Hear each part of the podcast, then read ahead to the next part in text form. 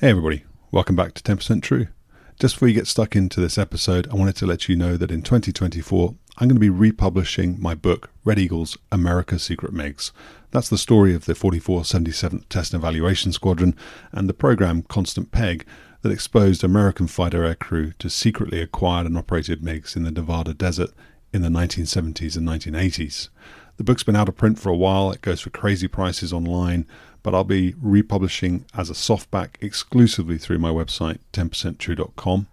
If you're thinking about supporting the channel, you'd like to buy the book for yourself or even as a gift, please do go and place a pre order. I'll put a link in the description. All pre orders are going to be 25% off, and I'll make sure I personally inscribe and sign your copy for you. Anyway, I'll let you get back on with enjoying this episode. Take care.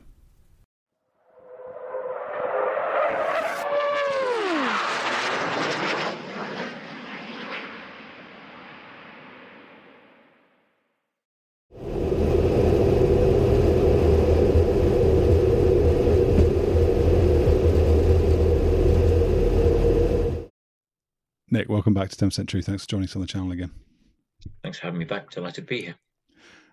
So the last time we were talking, we were rudely interrupted by a, a technical error, a technical fault, uh, which meant that you were kind of talking about the uh, tornado's defensive techniques and tactics and the way the aeroplane could protect itself about from being bounced by enemy fighters, and that had transitioned naturally into a conversation about low level. And then you had just referenced your time flying the tornado in Iraq in the late 90s and early 2000s as part of the no-fly zone missions that were being flown at that time.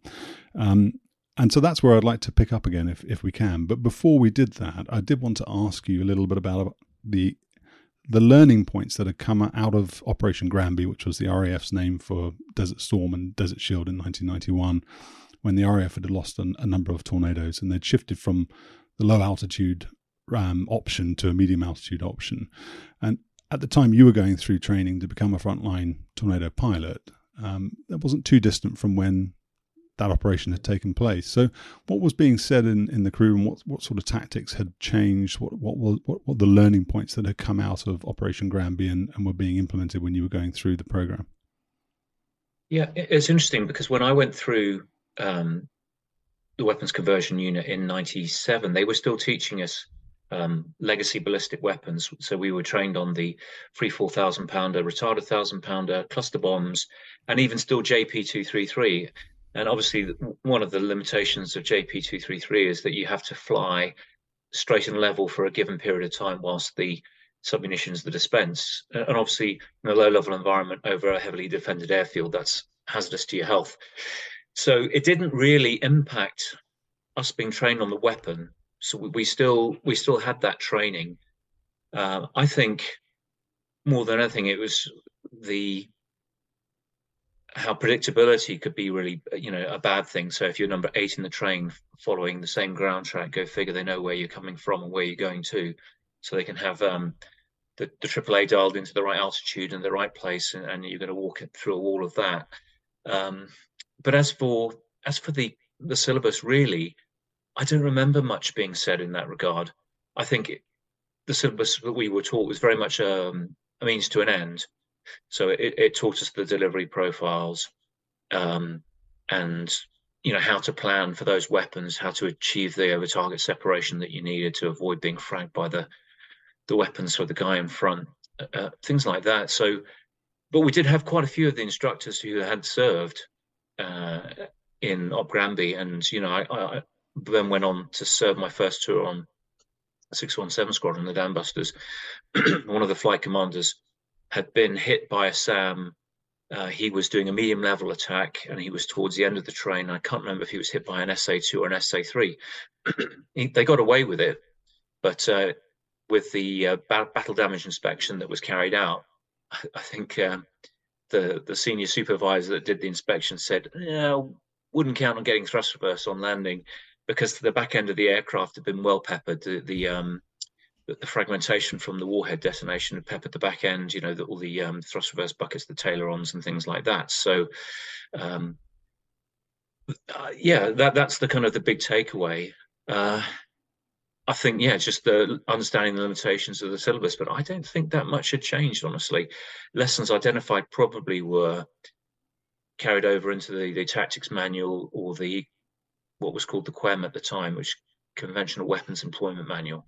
That kind of had the lessons identified, distilled down. But I think they recognized, okay, for the ab initio coming through, let's keep it simple. We'll produce a defined product which the front line can then go on and mold. So tell us a bit then about the. I'd like to come back to to the sort of the nuts and bolts of flying the tornado later, if that's okay. We we kind of we, we started talking about uh, triple TE, and and you talked a little bit about the the mechanics of the aeroplane and some of the systems in the aeroplane, and it would be good. It's kind of a weird way to do it, but it would be good to hear about flying the aeroplane and and, and your time on operations, sure. and then maybe come back and explore in detail some of the components like the TFR and and sure. um, you know the weapons delivery system and, and a bit more about how you how you work with the nav to get bombs on target.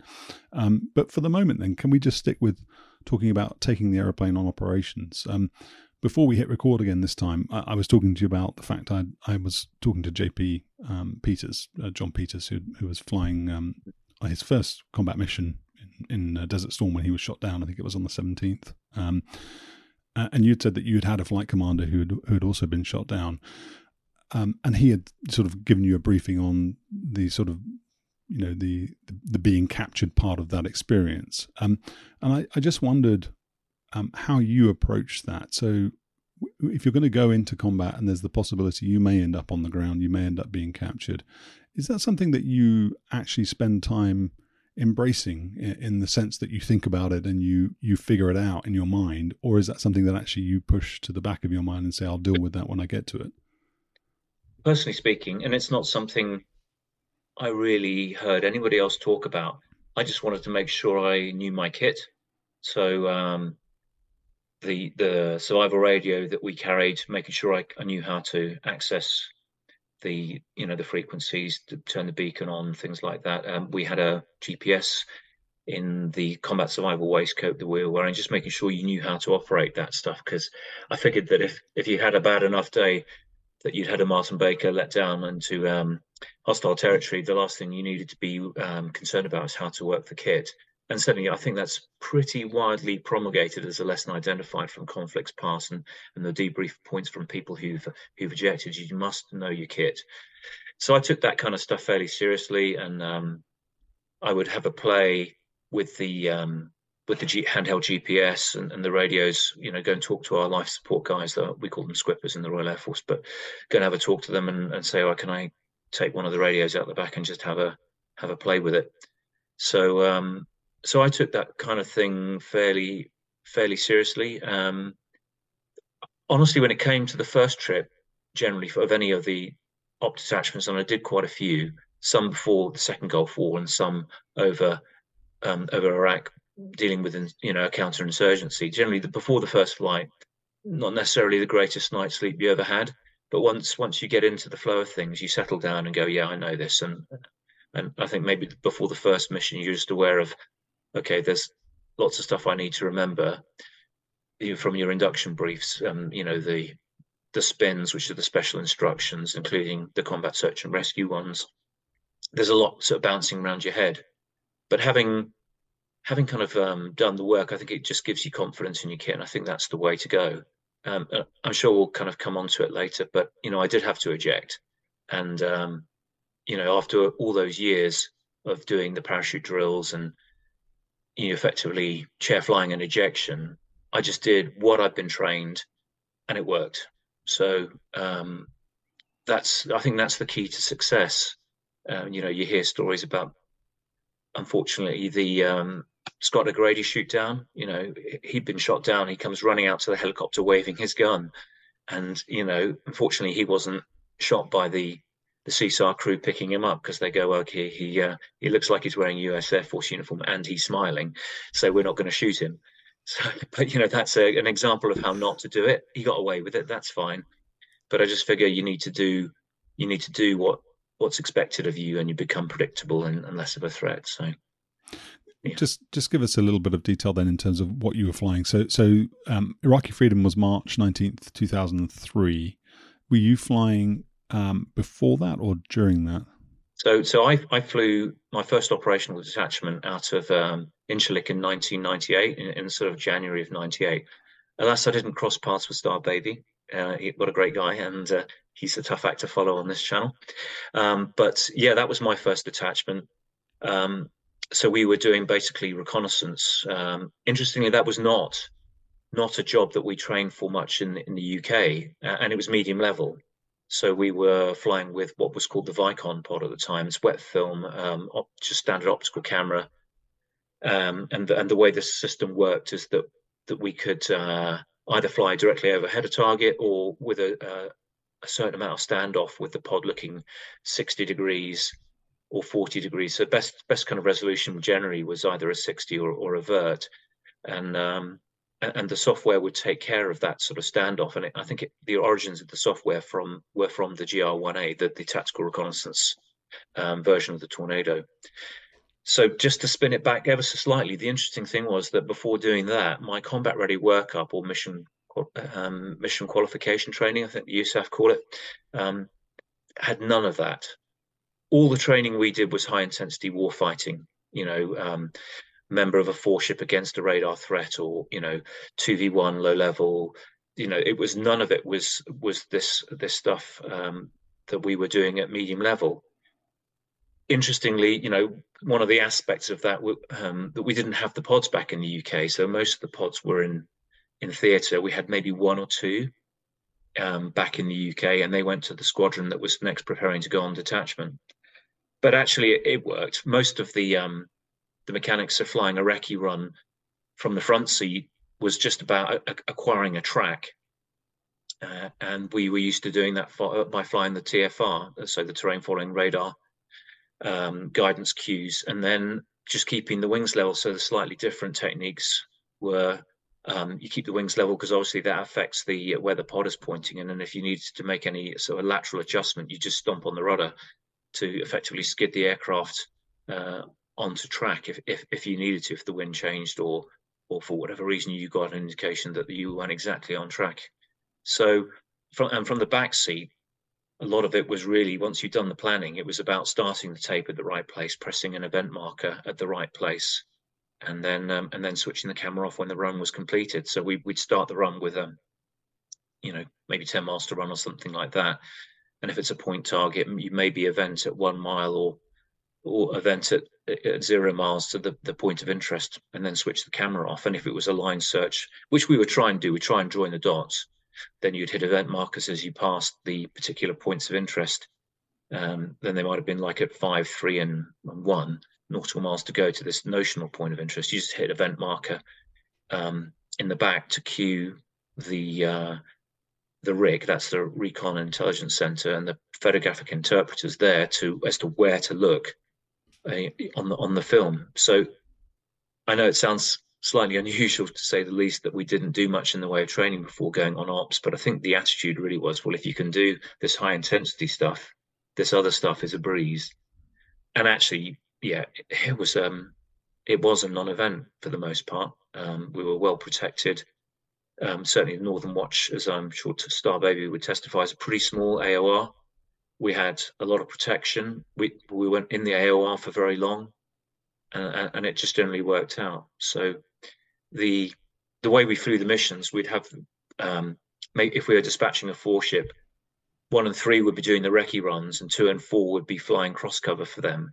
So obviously, people on the recce runs are fairly predictable, and they're eyes in, uh, making sure they're flying the, the track that, that's required or operating the uh, the recce pod. But for two and four, the idea is to be stepped um, above and, and, laterally displaced, looking through the, the, aircraft doing the run to make sure that there's nothing coming up directly beneath them, because you can't weave uh, or clear any dead zones when you're flying the run. So we were there really as as, as cross cover. So yeah, that's pretty much how the how the um, the detachment worked. I mean, I think you know Star Baby's covered it. Pretty much get airborne out of Incirlik, maybe 45 minute transit to the AOR um, before entering the air um, the AOR, we take uh, take on some gas, and um, and then and then the whole mission by the time we finished it was probably two and a half hours, something like that. That was a pretty much a, a solid trend for what I've seen in my logbook. Um, before you know heading back to uh, we didn't need to refuel on the way home. So, what, what were you photographing? So generally speaking, it was uh, areas of interest that, if there were changes, would signify a change in posture from um, Saddam Hussein's army. You know, obviously we were there to protect the Kurds, or that was what we were there for. We were flying over northern Iraq, so that that's the deal. And they figured if if there were, was any change in posture, that maybe barracks would show um, an absence of equipment or uh, material that would say, okay, well, if it's gone from there, where has it gone? Um, so yeah, we were doing that, um, and that was really the main thing, looking for change. Um, and of course, you know, if there's if there was um, a threat reaction from, you know, um, Saddam's army, air force, or whatever, that that you know, under the ROE of self-defense, the inherent right to self-defense, then various other things could could happen. You know, be it you know the OCA uh, shooting down attempts to uh, interdict us, or you know, shoot at us or lock us up, then they could do something about that. And if we were locked up by a SAM, then again we had CJs or and prowlers to provide jamming support or um, you know a, a, harm shot. Did Did you get any any um, activity from the surface to air missiles? I mean, in terms of you know not necessarily being locked up, but but search radar or acquisition radars. I think there was some search radar and obviously height finding type stuff, which you'd expect from an IADS. Um, I don't remember being locked up. I think one of the things that we had to be mindful of is the ambiguities um, between certain other transmitters and and you know fire control radars, so so that your reaction was appropriate. So you know obviously if you call defending in an area of um, that's known to produce am- ambiguities, then you know that that could lead to a, um, a response from coalition aircraft which was inappropriate so but other than that i don't i don't remember really uh, much going on. From from the atmospherics that i saw in the mass briefs so for example if if we were flying on a tuesday the mass if you were the, one of the the lead crew then you would go to the mass brief on the monday that was looking at okay what's the big picture? Where where where are the points of interest? Um, how are we're going to orientate ourselves, where are the caps going to be, things like that. The the kind of the vibe I picked up from the Eagles, it was a very routine for them. I think the challenge really being to try and stay on your game and avoid being predictable and and and treat each each mission as like okay today could be the day something happens. How how do you how do you fight that complacency? Mm. So uh, other than um, other than that, I don't remember there being much much going on, and, and every now and again we did because we did depend on on certain elements of Turkish infrastructure, data links, and things like that. If they were conducting Turkish special missions, then they would pull the link on us, and, and it would be a down day. Sometimes it would happen at short notice. Sometimes we'd know the day before. Um, so that that could also happen. But generally speaking, it was fairly uneventful. One of the um, I suppose one of the sort of unwritten rules from my point of view around this channel is to is to not really sort of stray into the topic of politics. Um, but uh, I have to ask. It's well known, it's documented, and I've heard it many times before from guys flying out of Incirlik that there would be those down days so that the Turks could take off and bomb the Kurds, the very very people that this was ostensibly set up to protect. Uh, yeah. Did did you? How did how did that impact you? Did did you know, did you have a moment um, where you felt, you know, what's the point in doing this if, if you know, they're going to just switch everything off, tell us we can't fly, and go and, and go and kill these people anyway? Or, or do, again, do you distance yourself from that? Is that part of being a professional military man that you yeah. don't get involved in the politics? I think, generally speaking, the irony wasn't lost on us, but there was nothing we could do to affect it. So yeah, I think generally speaking, well, that is what you said at the end there. We we distanced ourselves from it. It, it seems completely perverse that that was what was going on. Um, but I think the briefings that we received from our int staff uh, put us in the picture in terms of what we would call the pole mill, the political military situation, and how the politics of the area um, played out. And yeah, I mean, we don't know. We we never found out. Okay, this is what the Turks then subsequently went on and did, and I guess we just had to accept that it was a down day. And and obviously that was that was pretty nice to to get a down day. I mean, everyone was very professional about you know, before flying, you know, not uh, partaking of alcohol and things like that. But it was nice because it was an established base. Um, if we knew that there was a down day for, for everyone, it was nice, or especially if it, if it happened at short notice, it was nice to go to the bar and see other coalition aircrew there and um, and enjoy enjoy a beer with them, especially unexpected, because people are so so careful about it the rest of the time. So uh, yeah, I mean that, that, that was the thing. Just to kind of spell it out, really, it, when we were at Incirlik, we were lucky to be in the um, BOQs. That's the aircrew. We were in the BOQs, but our ground crew were not. So you know, just shout out for the ground crew because they were in fairly well established tent city, but nonetheless, you know, they were in field conditions whilst we were in in BOQs, and yet they still delivered the you know the jets and you know that they were really on the case doing the business. I think so. Shout out to them. Uh, you know, whilst we're in the BOQs. You mentioned Star Baby and um, his his time mm. on the channel, which has been significant and substantial, um, or good, um, uh, and also his time flying Northern Watch. But he did relate, I think, in one of the the last episodes we did, um, the RAF guys who set fire to the trees in the quad. Um, I remember the story. You remember the story, but you weren't there for that. Okay, I wondered whether or not you had been there. No, not not so. me. I mean, the thing is about in terms of the commitment in Northern Watch.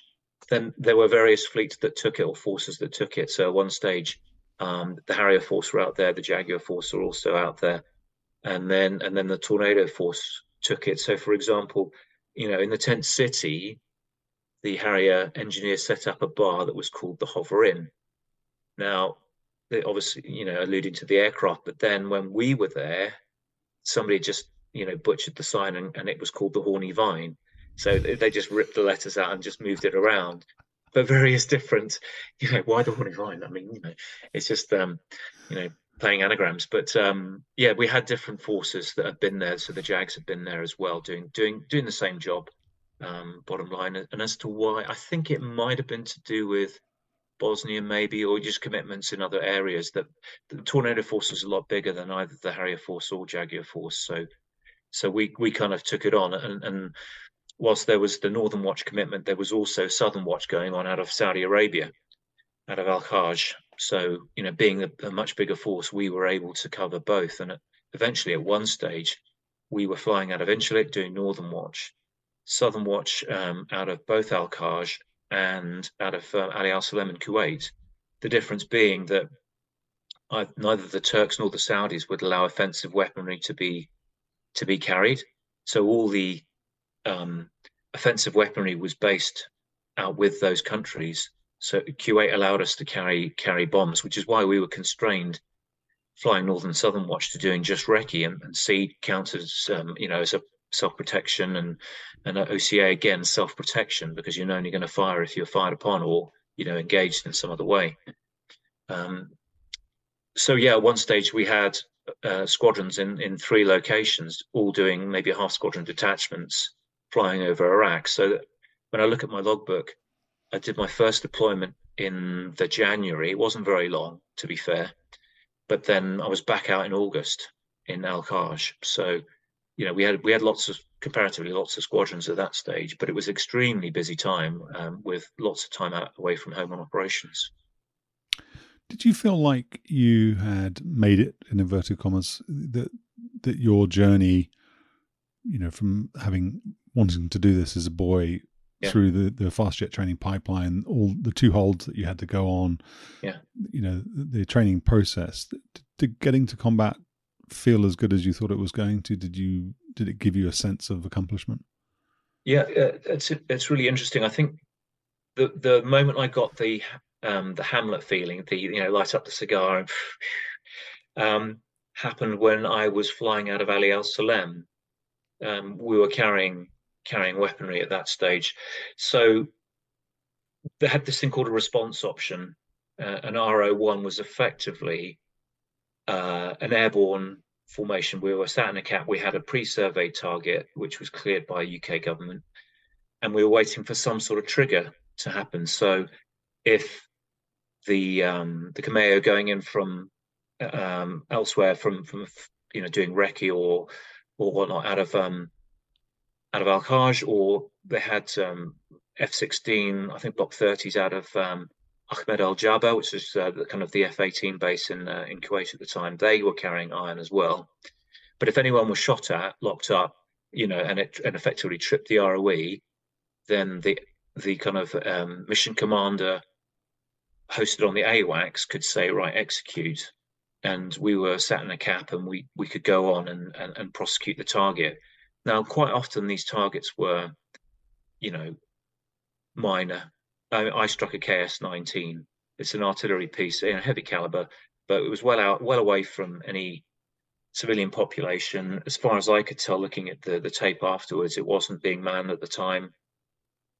But I think, you know, when I landed, I was actually leading leading the four ship, and I'm not a fours leader, but but it was suitably supervised down there. But it was a it was a pretty straightforward mission, a single line uh, attack, and um, you know, uh, my wizard and I put a couple of bombs into one revetment, and and basically had other revetments within the site allocated to other members of the four ship, and and and we we dealt with some of these uh, AAA pieces. So so the target was a, a weapon of war. It was triggered by uh, an offensive act by the Iraqis at the time, but no civilians were at risk at any at any stage. So I think you know when I landed back from that that mission, especially having landed it, uh, sorry, especially having led it, um, you know, I'm I'm taxing into the into the HAS site and um, the, the um, we our, our Squinto, our squadron intelligence officer, she I think she had my camera for whatever reason, and I've got this very grainy photo somewhere of of uh, me just, you know, I'm on the chocks, the canopy's open, and just waiting for them to kind of fit the fuel catches before shutting down so that we don't dump fuel on the on the surface. And it was that I've done it, you know. Um, the nearest thing I can, you know, uh, ex- explain in terms of an analogy. So imagine being a surgeon, right? And you've you spent all this time training to carry out an operation of some description that's really important, but you've never had a chance to do it you never really answered the question could I keep my cool? Could I do what was asked of me when it mattered most? Um, and, and, yeah, to have that that question answered is a was a big thing. Hmm. Um, and and you know, that was the only weapon I got off in the end. Uh, I supported other people, and you know, I I'm kind of glad I did what was asked of me, and as best I know, there's no blood on my hands for doing that. Obviously, I was part of other operations where you know damage was done and probably life taken, but that I just feel I was I did everything and kept my cool and did what was asked of me when it mattered most. Had you thought about that much then? The idea that you would, um, uh, you know, take the life of of another person is that something you had given thought to? It's it's funny because when when you're talking about target sets at home, you know, home-based training, you might say, okay, what's the target? Is well, soft-skin vehicles, troops in the open, and things like that. It, and it's very easy to become distanced from from the reality. I think targeting pods make it a lot more personal, and, and I'm sure people have seen various Predator and Reaper cam footage where it's really apparent what you know what's going on. At that stage, we were flying with a TIALD pod resolution you know wasn't that great. I mean, I think we would have been able to see if there'd been anybody there at the time, but it just it does provide that sort of standoff and that that detachment.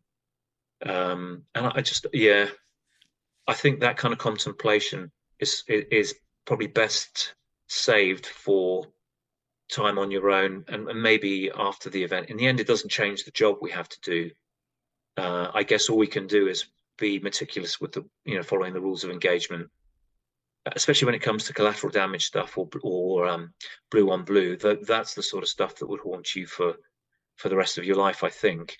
I guess you know if you put the uniform on you know they're doing their job i'm doing mine somebody's going to come out second best potentially. So um beyond that i didn't i didn't really trouble myself too much with it but yeah, I think if you start to think, well, they had a mum and a dad, you know, I think it would be a lot harder. Um, you know, and, and I would just, you know, say really for the soldiers on the ground in Iraq and Afghanistan, you know, those those guys and girls, you know, they deserve full respect for for what they did because I think it's a lot harder. What they did is very up close and personal. I think we had an easy ride of it, honestly. You're, um, you know, I know that you, you have a family. I won't discuss that. That's that's for you to tell people about if you want to. But but how do you have that conversation with with your family? So again, you know, this isn't a million miles from when you know tornadoes felt like they were dropping like flies in, in the early you know days of, of Desert Storm or Granby. and presumably, your your wife would have been aware of the dangers of what you were doing as a as a profession in peacetime.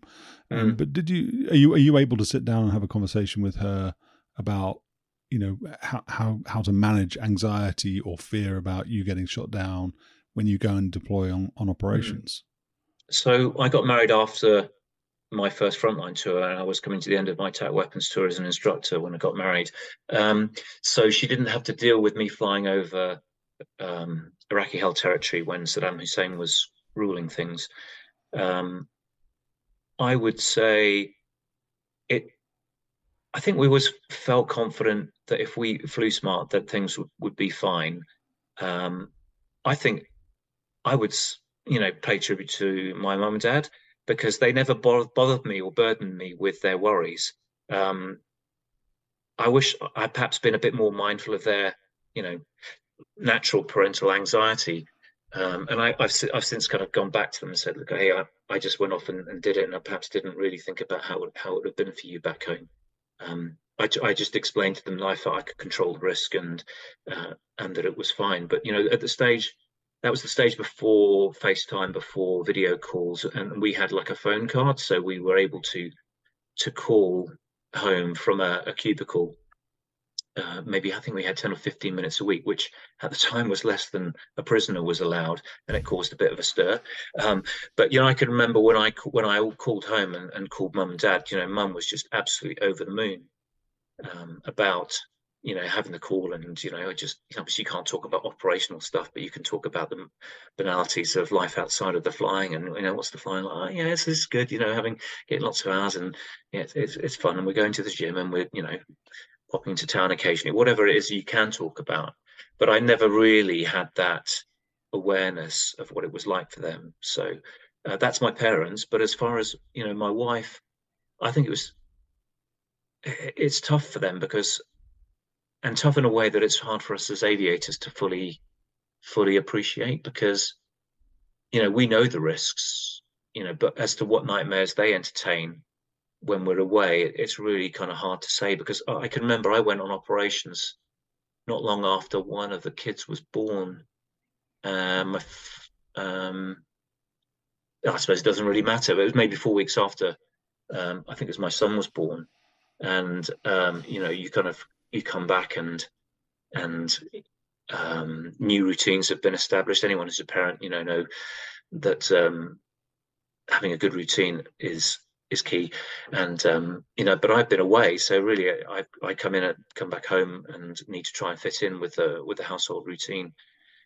So, my wife was uh, is the daughter of a uh, an engineer, a warrant officer, GEF engineer. So she she was really stoical about it. And um, yeah all credit and again so I, I, think it's important to recognize all the families of people on operations because they just kind of soldier on back home with with a, a place setting missing at the table and, and, things like that and taking care of when the the car blows up or the um, the fridge breaks and all that sort of stuff. Um, and yeah generally you know take care of it without bothering you know disturbing people in operations too much. So yeah, all credit to them. When you got back then from this first deployment, um, what did you do next? Did, did you go at the end? Because you said you flew uh, with the 617 squadron. I think you said four years you were there. I was yeah there three years, uh, which is pretty much a standard first tour. Yeah. Okay, so so did you come back from that? Just carry on flying con- continuity training in the UK, and then yeah. go back on operations again. Yeah, um, very much so. Um, we'll, we'll, touch on maritime, I guess, at some stage. But um, I can remember, while having looked through the logbook recently, that that I, I come back and yeah, the flying back in the UK was about getting back up to speed with what we call BTRs. That's basic training requirements, so that you know, with, with the the Tornado being a swept wing aircraft, you have to do so many swept approaches. Um, you know, and there's weaponeering stuff for, for NATO declarations, getting so many attack profiles done. for a given delivery. And yeah, just kind of getting back to it. And that was the, that was kind of the irony is that okay, we're doing we're doing this stuff on operations, but there was quite a clear dividing line to what we did when we came home, and, and that was really again more orientated towards a high intensity, you know, high intensity war. So I think there was honestly quite a bit of inertia in the training syllabi that that we followed, and of course, other people, new people arriving on the squadron, they need workups, and you know, so you might be making up um, a four ship for somebody's training objectives as part of their mission qualification training. So, so who was who was the threat in this scenario then, or what was the threat? I mean, when, you know, when I visited um, U.S. Air Force squadrons, they they usually talk about you know flanker B, um, AA ten, AA eleven. That's the kind of you know the standard threat they're going to go up against. What was what was the standard threat you were going up against in, in your scenarios? Scenarios back home um, hmm. would have been uh, MiG twenty three. Um, you know, Flogger, uh, generally Aphid Bravo, uh, Mirage 3, Magic 2, sorry, not uh, Mirage F1, Magic 2, stuff like stuff like that. And again, you know, it's. I think there was again a fair amount of inertia to the to the threats. It's difficult for for us to replicate at the time to replicate things like um, MiG 29 because we just didn't have any platforms that could that could do that. The most agile opponent we could fly against was the Hawk out of 100 squadron, so that was great I mean, the Hawk was challenging to spot as a much smaller aircraft. It could certainly outrate us, so that that kind of brought brought challenges of its own. But in terms of radar threat, the only people we could really train against was the um, you know the colleagues at Leuchars or Leeming flying the Tornado F3. So you know sometimes it was just blue versus blue. You know they had their training objectives, we had ours. Um, sometimes they would um, simulate some stuff for us, but generally speaking, or it might be run one would be them simulating red air, and run two, then they're going to be their best blue air. So, yeah, I think you know that, and the surface sets were generally single-digit Warsaw Pact SAMs with a uh, a smattering of the French export um, mm. systems that were also on the market at the time. So things like Roland and Crotale, that kind exactly. of exactly. Yeah, yeah, exactly. The, the, the tornado, well, I suppose it's not specifically the tornado, but the tornado is the platform that I've often heard talked about in this context. It apparently had a very good raw, um, very capable in terms of its ability to identify mm. threat systems, and and it's unclassified. It's in the unclassified manuals that it uses NATO code names for the systems, which mm. is a, a, different model to some, um, let's say, U.S. Air Force um, RAW. So the F-15 rule, for example, might have that for the ground-based threat systems, but it doesn't for air-based threat systems. It uses a, a, series of wing forms, and, and it doesn't differentiate between a MiG-29 right. and a Su-27, for example. You just get different wing form. Um, but was that your experience? Did you feel like, from an, uh, an electronic um, support measures or electronic protection point of view, that you had a particularly um, capable system in, in the airplane?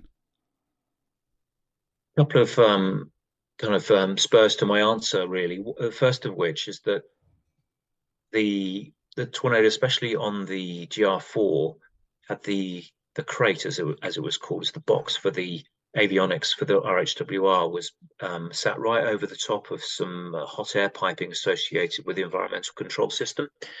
So when when the aircraft went from the Tornado One to the GR1 to the GR4, it had a, an upgraded and an adapted um, environmental control system, and it was not very reliable. So quite often there was a bleed air shutoff valve that had to be replaced, and um, and if they replaced the valve, the aircraft had to fly once, and then they would retorque um, some clamps on on the piping, and that meant that to get access to that piping, the RHWR crate had to be taken out. So that it was quite frequent or quite often the case that the aircraft were flying on, you know, a home base without an RHWR. Um, so that was suboptimal, shall we say? I mean, other f- fleets, for example, as I understand it, the F3 fleet, you know, it was roll what they call roll equipment, so it had to be fitted, which you can understand for a, an interceptor doing beyond visual range training and things like that. You have to have an RHWR. Um, it didn't have that same status with us, and I think it was it was a pity. Um, so but when we had it fitted yes um, you know it was a, a good piece of, uh, of, equipment but obviously it's as good as the uh, um, the library that's fitted so the reality is that coalition platforms, radars operate often in the same bandwidth as a threat system. So there's there's um, room for ambiguity in terms of what it's it's um, displaying to you. So I think again, um, having SA is key. I mean, I, I, did a TLP, so the Tactical Leadership Program, and uh, you know, I made a schoolboy error. You know, I I, I got um, well, my crewmate and I got locked up by by something, and and, and it was. I thought it was friendly, but we soaked up um, a semi-active shot without reacting, which is embarrassing honestly. Um, but it was, uh, you know, it was ambiguous with other stuff, and, and I just kind of gone, oh yeah. After so much ambiguity, you start to lower your guard. But of course, the the antidote to that is, you know, Vandal one, buddy um, bullseye this, getting spiked from this direction, and AWACS. It's a it's a defensive call. Should go okay. Um, threat, bra from you um, yeah, and you go, oh Christ, that that's actually a valid threat. I need to do something about it to to notch, or you know, if it's inside a bolt range, then notch, and if not, then try and um, try and retrograde to defeat any missile shot kinematically. So that that's really what you what you're up against is um, ambiguity and having bigger picture SA often from AWACS because you know we didn't have a PD radar, we didn't have data link. And you mentioned earlier in the same sort of theme as this that you had you could visit the Spadeadam electronic warfare training range. Yeah. How how useful was that? Uh, again, it's you know it's public record. They've got an, an SA six. I think they've got an SA eight, and mm. they might have some other um, emulators. But was that a you know going going back to this idea that when you were talking about the low fly in Wales and sort of local knowledge becomes a big thing, you know, mm. is is it the same with that kind of range? It's quite a small range. There's a limited amount of, I guess, rep- threat replication they can do. Is it the sort of thing where it's useful the first couple of trips, but then you kind of get used to know, you kind of know what's coming up, or you get used to it, or do, do they keep you on your toes? How, how valuable is that as a training asset? I think it's invaluable, absolutely, you know, essential training. I think that you know you can do stuff in the sim, and that's that's great. But um, you know, just seeing ambiguities crop up or how the angle of arrival can skip around a bit, and how do you fly your counter maneuvers based on on that? You know, organizing your cockpit.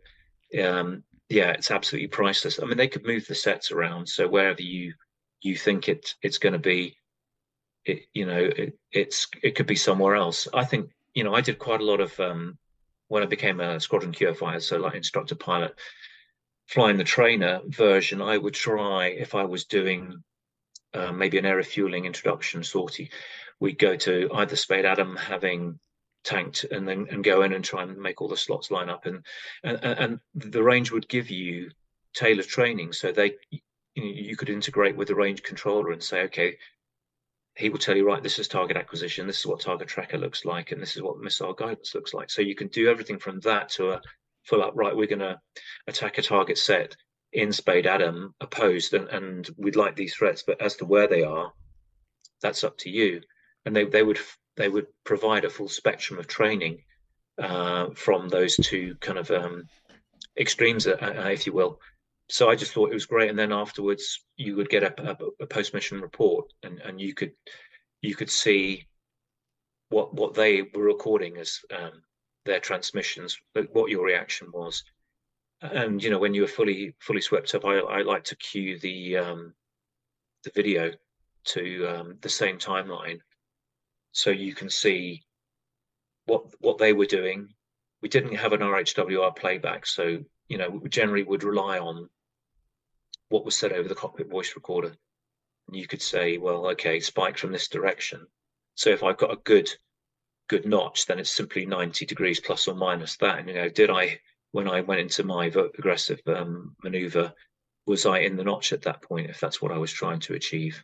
Mm. So you could really get into um, the nitty gritty of did you fly enough G? Did you, um, you know, hit the limits? Did you uh, achieve an accurate notch or, or, or stuff like that? So yeah, great facility. Great. I mean, it is a bit tight on airspace, and I don't know how, especially for medium level things, it's quite it's quite tricky. And of course, with controlled airspace and airways being next door, you can't just pump chaff out willy nilly.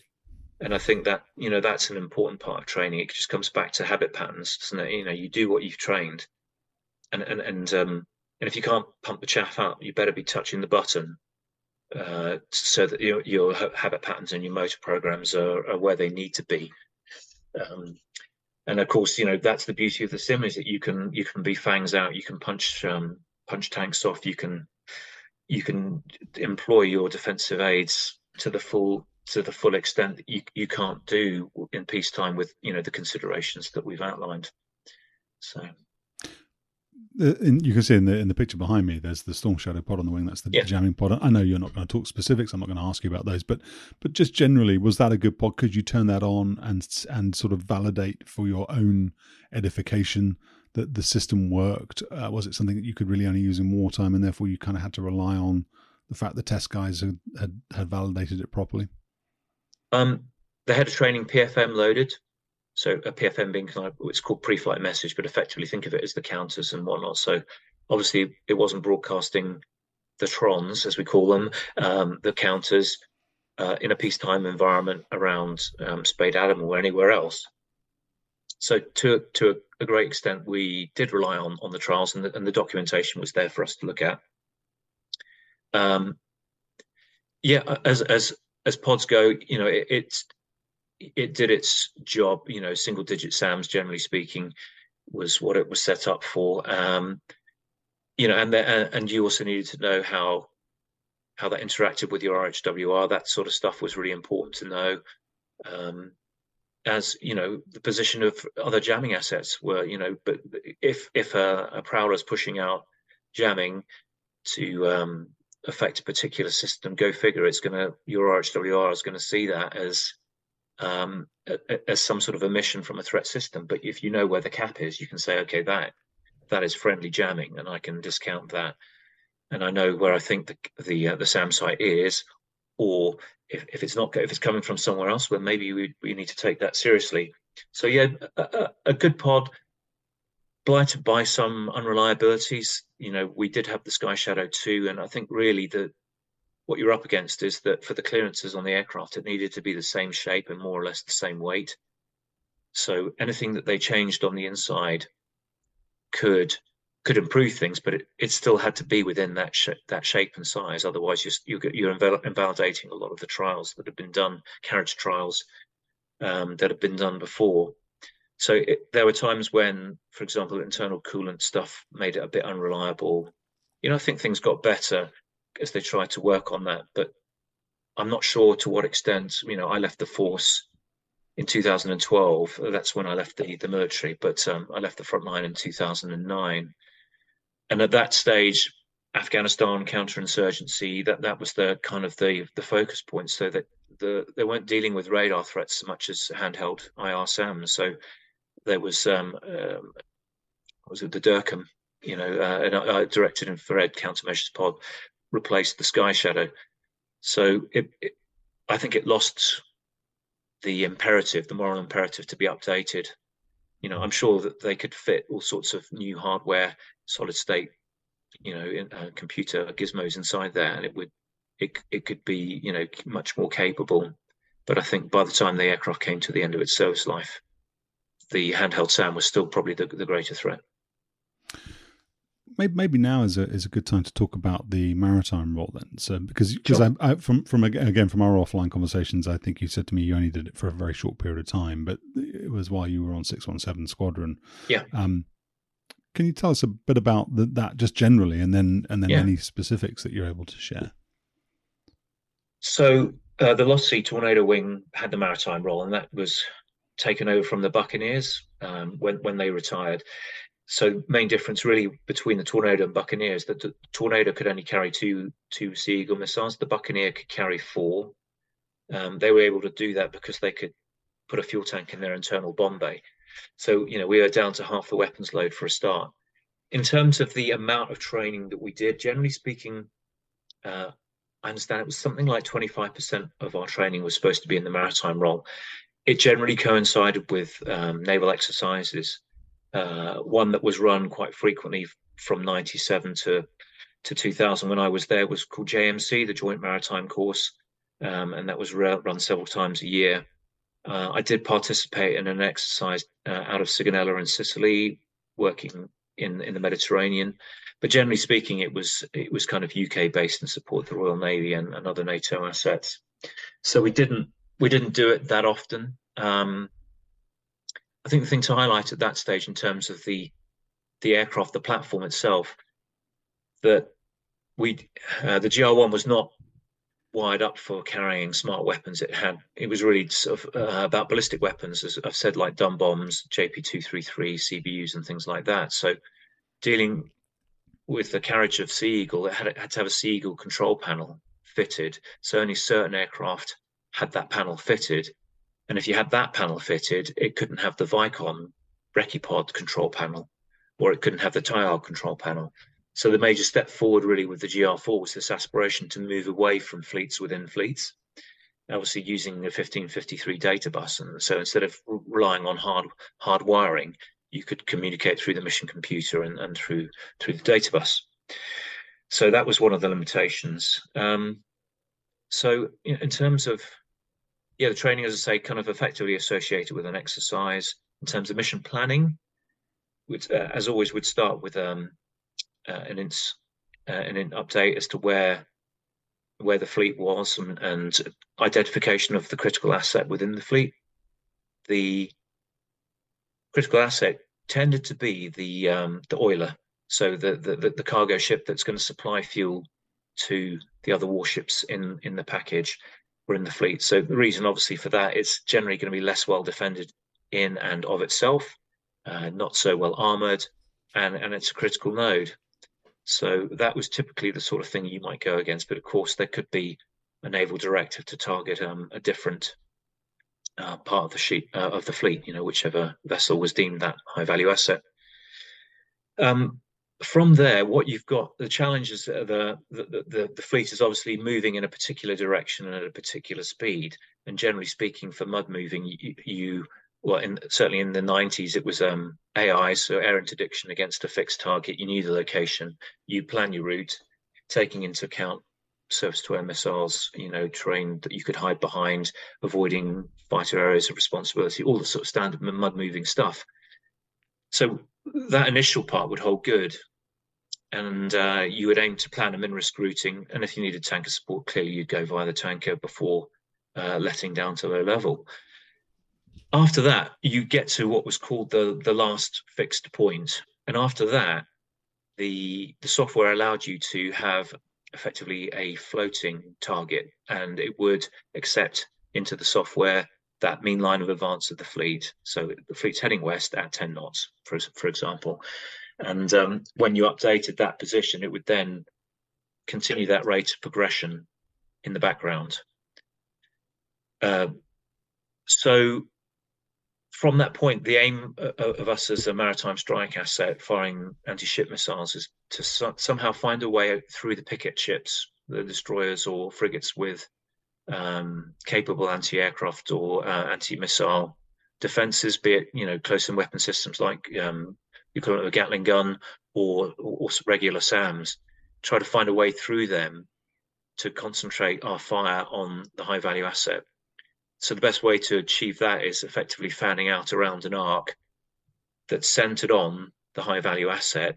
We all fire at the same time. Our missiles all arrive at the same time, accepting that some might be shot down by close in weapon systems, some might malfunction, but some will get through.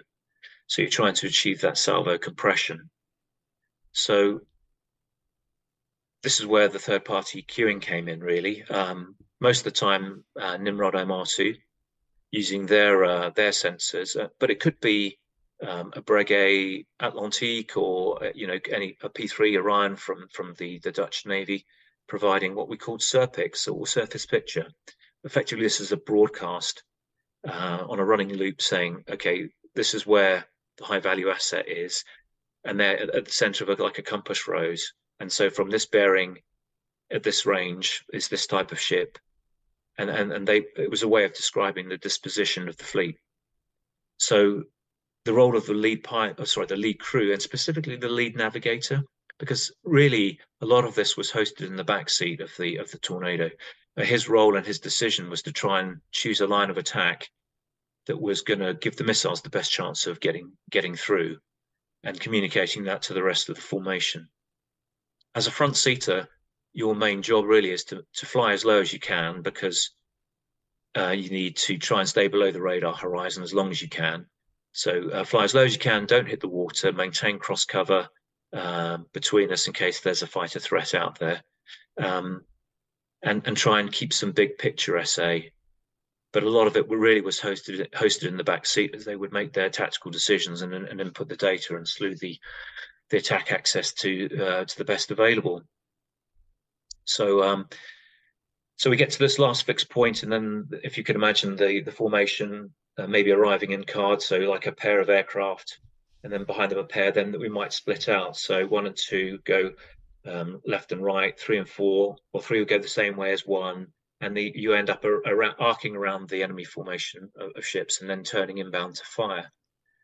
Um, there was a logic that you could set on the on the on the control panel that would um, get the missile to to pick a particular um, response or a return um, if it saw a cluster of returns. And so there would be some deconfliction on that. So for real, of course, we turn in, hit the range that we wanted to fire at uh, and fire our missiles and then obviously turn away. Um, for real, I think we'd be switching radars off and trying to minimize our emissions as much as possible. Uh, because naval assets are very good at listening out for um, radars, even radars or air-to-air TACANS or any of that sort of stuff. So we try and make our our approach as covert as possible. But having fired, then it's simply a case of turning away and let the missiles do their thing. In training, of course, and this was the fun part, is you become the missile. So we were able to fly a profile that replicated the missile, and at a certain range, uh, the navigators would turn on their radar a certain scan within a certain range scale, and um, the radar marker would say, right, this is where the Sea Eagle missile was expecting a target and, and you'd follow the logic that was um, set to the control panel and then insert on that particular target. So for us in the, in the front seat, the target bars would jump and we would just fly to that. So it was quite satisfying having hit the fire point. You'd have lost visual with your other formation members, but as you close in, simulating the missiles, you start to see these other jets left and right of you as we all converge um, on on the target to work out: hey, did you hit? Would you have targeted the right vessel? and and it wasn't easy. Um, you know, obviously the, the, the ships could be manoeuvring. I certainly would if I knew there were, um, you know, sea eagles coming in. I'd be, you know, changing the force disposition as much as I could. Um, so we got to that point, and then you'd overfly the target and you know work out yes, was would it have been a hit or would it not? And after that, um, it became what we called ASMD, so anti-ship missile defense training, or commonly known as ship dicking. Um, it was uh, it, it was fun. And this is something the Buccaneer guys uh, were really good at. Um, the whole thing they were really good at because they just did a lot more of it than than we were required to at the time. So if if you were flying with an ex Buccaneer backseater, they were really, really very good at this. Uh, this whole mission set. Um, but yeah, the, the anti-ship missile defense was simply um, flying low and fast past uh, the ships and watching them try and turn to uh, bring their weapon systems to bear. So it's pretty impressive seeing destroyers, you know, at flank speed, uh, over as they try and um, try and evade us, or at least bring their weapon systems to bear. So we would do that for probably five or ten minutes, and then and then clear off home. Um, as a as a safety uh, factor to kind of take into account, of course, um, destroyers and that lot have um, ships, uh, sorry, have helicopters doing um, ASUW or ASW missions. Uh, and you know when you're you're flying in towards the fleet 150 feet, you're kind of in the, the same piece of sky as um, as those those uh, platforms. So there had to be a safety call to the fleet to say that this is us inbound. So um, slightly artificial, but they would clear it in, and by that stage they would have made sure the helicopters were all on deck, so there was no deconfliction uh, deconfliction issue at all. Um, so yeah, so overall, I would say it was a fun mission. I enjoyed it because it was it was dynamic and it, it required some thinking on the feet, um, mostly in the back seat. And our, our, job really, as I say, was trying to follow along to keep the big picture SA going. Okay, the fleet's like that. I'm coming in from here, um, and and and how how is it going to look in terms of the split and rejoin? Um, as part of the training, we had to do the usual slide recce for uh, ships. But of course, if you're close enough to ID, um, you know, uh, a warship. Okay, it's Warsaw Pact. It's a it's a destroyer. Oh, oh shit! It's got a it's got a pretty capable. It's got maritime SAS or something like that. You're firmly within the WEZ at that point. Um, but that was nonetheless part of the training. Um, but yeah, it was it was fun to do. Um, and I say it was six one seven and twelve squadrons that were, were assigned that role. So, so to be clear, then through through the process of running in and hitting your final point and um, targeting the Oyola or whichever ship it was that you were you were being expected to to sink, um, where possible, you did that through data link. Then, so you used P three, MR two, whatever it was, to tell you where those ships were, and you weren't using your uh, ground attack radar to locate them in on the sea surface. It was much more low tech than that. It was simply an HF radio broadcast. Oh. So it was just a, a, loop over the radio. So we, the great thing about the HF, and it's not, it's not a side to the tornado that's kind of talked about that much. It's not that it's classified or anything, but you know, obviously having long range radios was, was uh, a, a, quite considerable benefit. So I can remember being in the HAS listening to SURPIC, um, a SURPIC broadcast from from Nimrod, which is great because I could I could kind of plot out an initial disposition just on a, a blank piece of paper with a compass rose on it. Uh, obviously, that's less well advised if you're flying at 100 feet or 150 feet.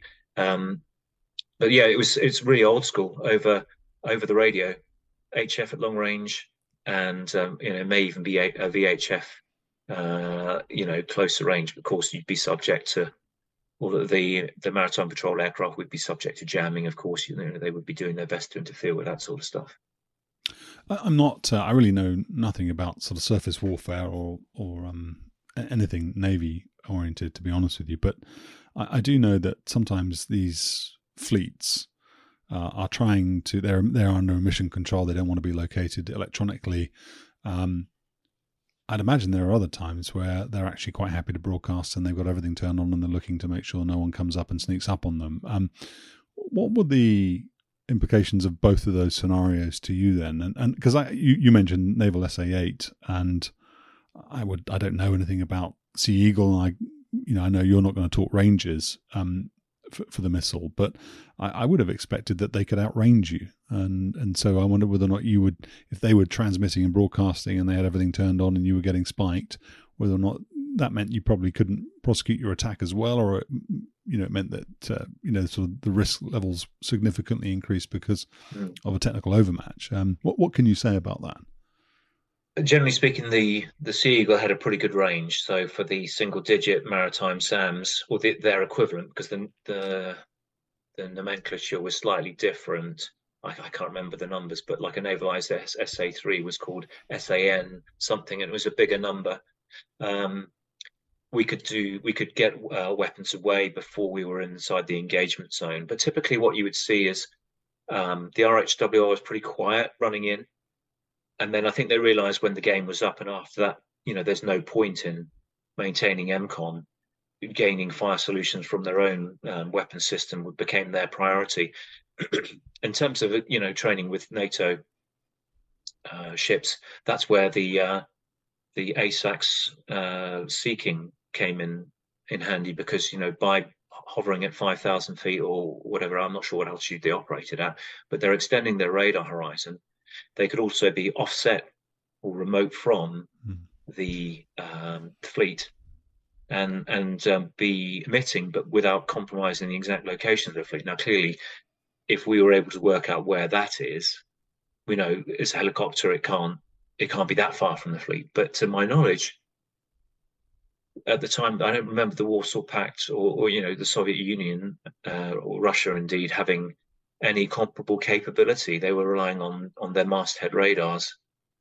Um, so, and I don't know to the extent, you know, that how good their EMCON would be, or, or the ESM picking up our emissions. I think, you know, training against blue assets, we had to, you know, be our, on our A game and do our best. Peacetime rules, you couldn't sort of turn off rad alt and things like that, because then effectively you're trying to visually fly down 100 feet. You know that that that would be an acceptable risk in wartime, but not in train, not training, not in peacetime.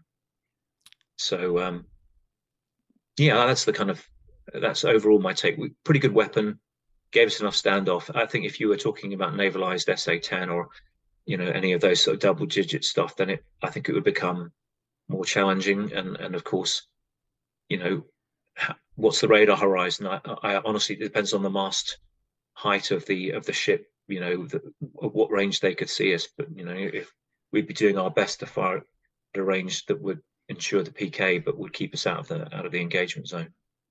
Did, did you have to? If it's not a stupid question, did you have to do this for real? No, no. Um, there were a few high seas firings towards the end of the life of the missile, um, but it was it was rare to to even carry it. I mean, there's uh, quite a nice photo out there, open source of uh, a Nimrod MR2 and two two jets, one from 617, one from 12, both carrying a pair of Sea Eagles.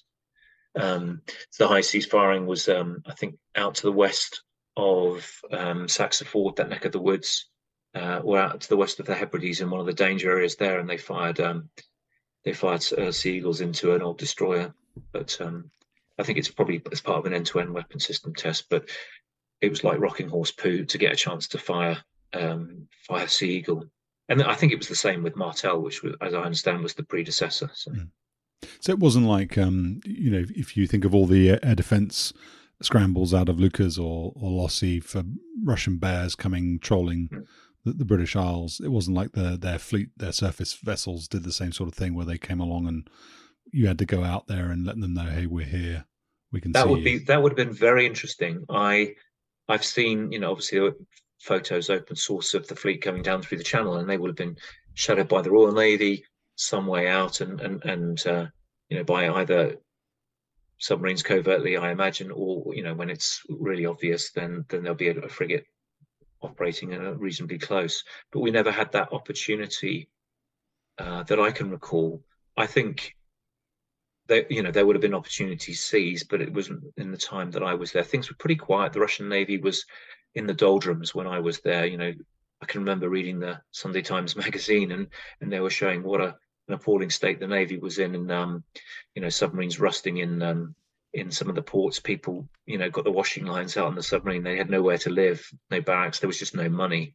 So I think, uh, you know, at the time, it wasn't really a credible threat that's 25% of what you were doing on the squadron then. Yeah. Um, were there any other specific missions, specific roles that you were you were training for? I, I well, one thing I haven't asked about is whether or not the um, the RAF still had a, nu- a tactical nuclear mission at the time, or if, if that was something you were doing too.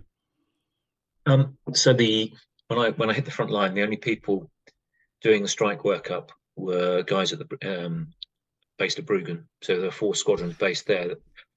They they were still doing strike workups, but QRA had finished, um, I think, around 88. So quick QRA being quick reaction alert. So NATO, um, you know, like a um, aircraft dinner has loaded up with live weapons, standing alert, ready to scramble. That that sort of thing had finished by the, well before the time I even joined the Air Force.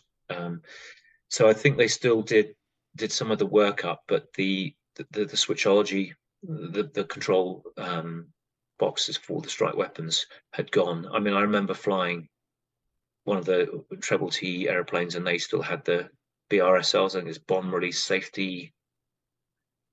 Can't remember what the L is, but yeah, they, they still had the the switchology in the back seat.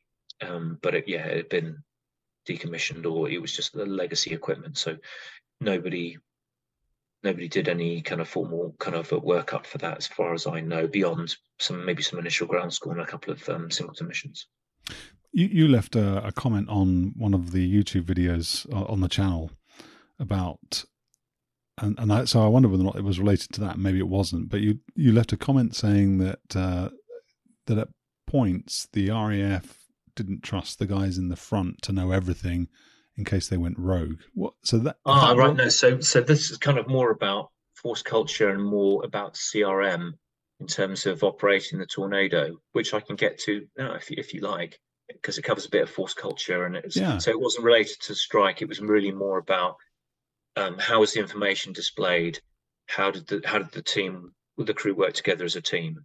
Do you can do that now? I mean, if, if if that if you feel that's a natural place to do it, or or if you want, we can put it in um, towards the end where maybe you, you do some of your uh, reflections on because I know that there are some other things you want to talk about around thing, things that could have been done better and, and so on and so forth. So it's up up to you, Nick. Whatever feels natural um, to you. Yeah, I think I can just go allude, allude to it briefly briefly here because I think there's the thing to highlight is there was a difference in the way the GR1 was operated to when I returned from my uh, attack weapons tour, my fighter leading tour in 2000, 2001.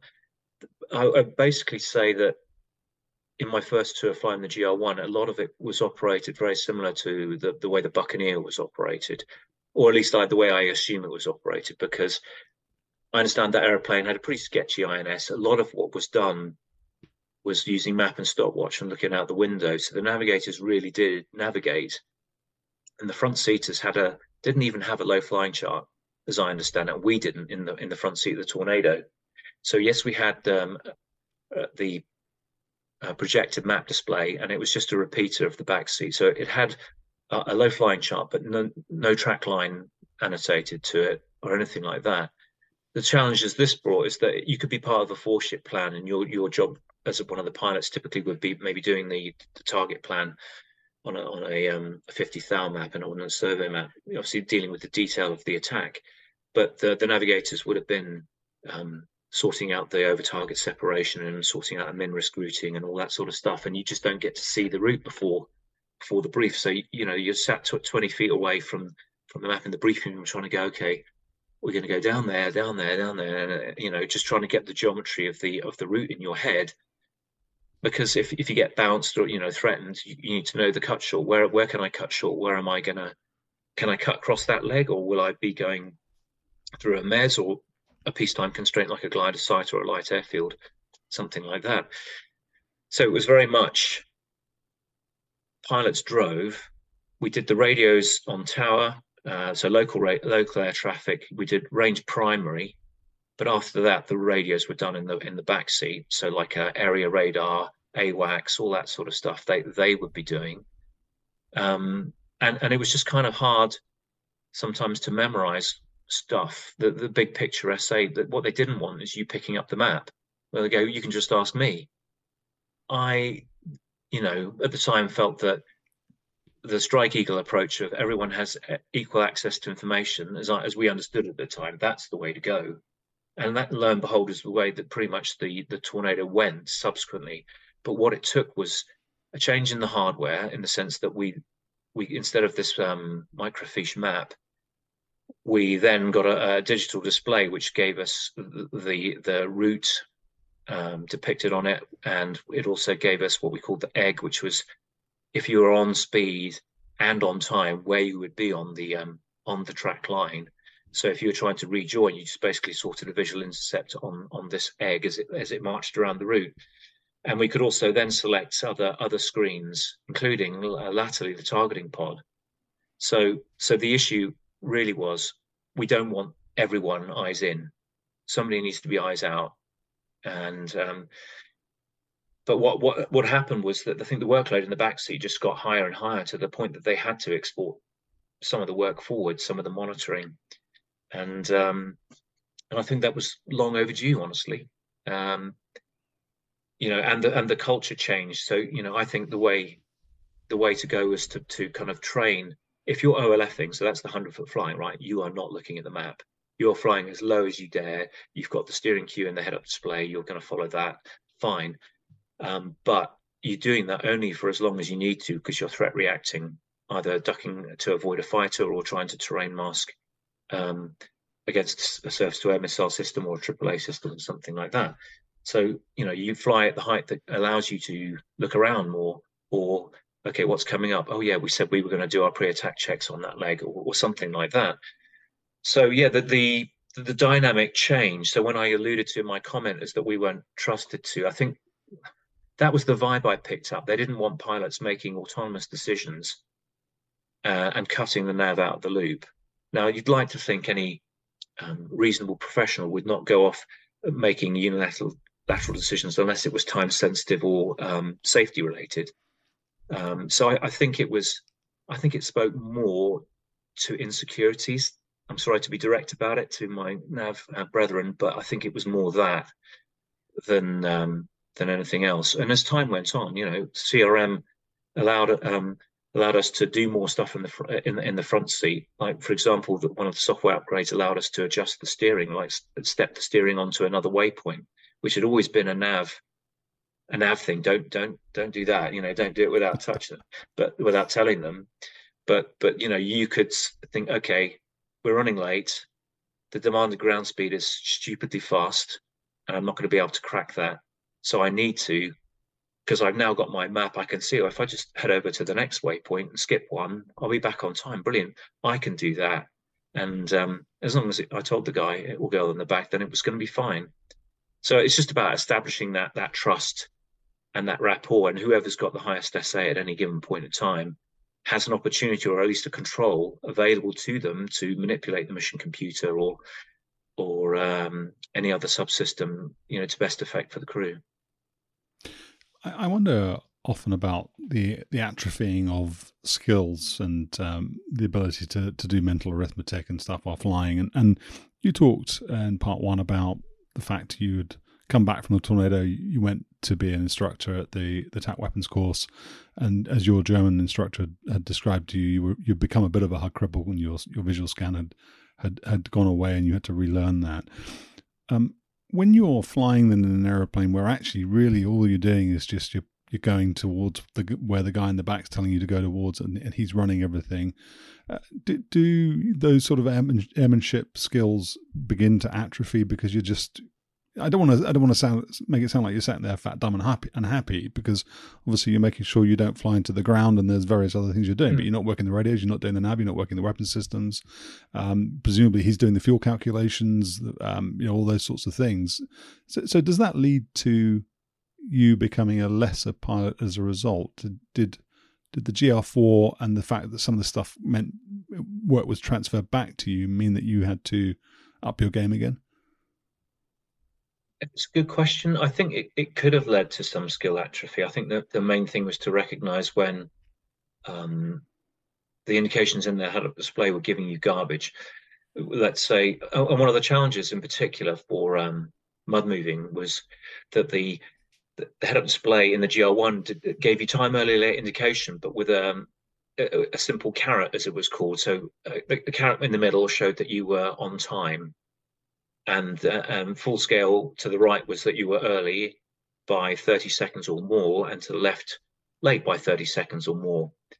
So there's the, tornado force lived and died by being on track and on time, and, and having a plan that uh, uh gave timing reference points to either keep you in the right formation or to achieve weapons um, over over target separation was a real core skill for especially lead navigators to um, to come up with fast forward to the GR4, we had um, the benefit of a digital uh, output that said, right, you're 33 seconds late. So that would have been off scale before, but now you had a um, a real accurate indication of exactly how late you were going to be. And also you had, this is your current ground speed, and this is the demanded ground speed to get you to the next waypoint on time.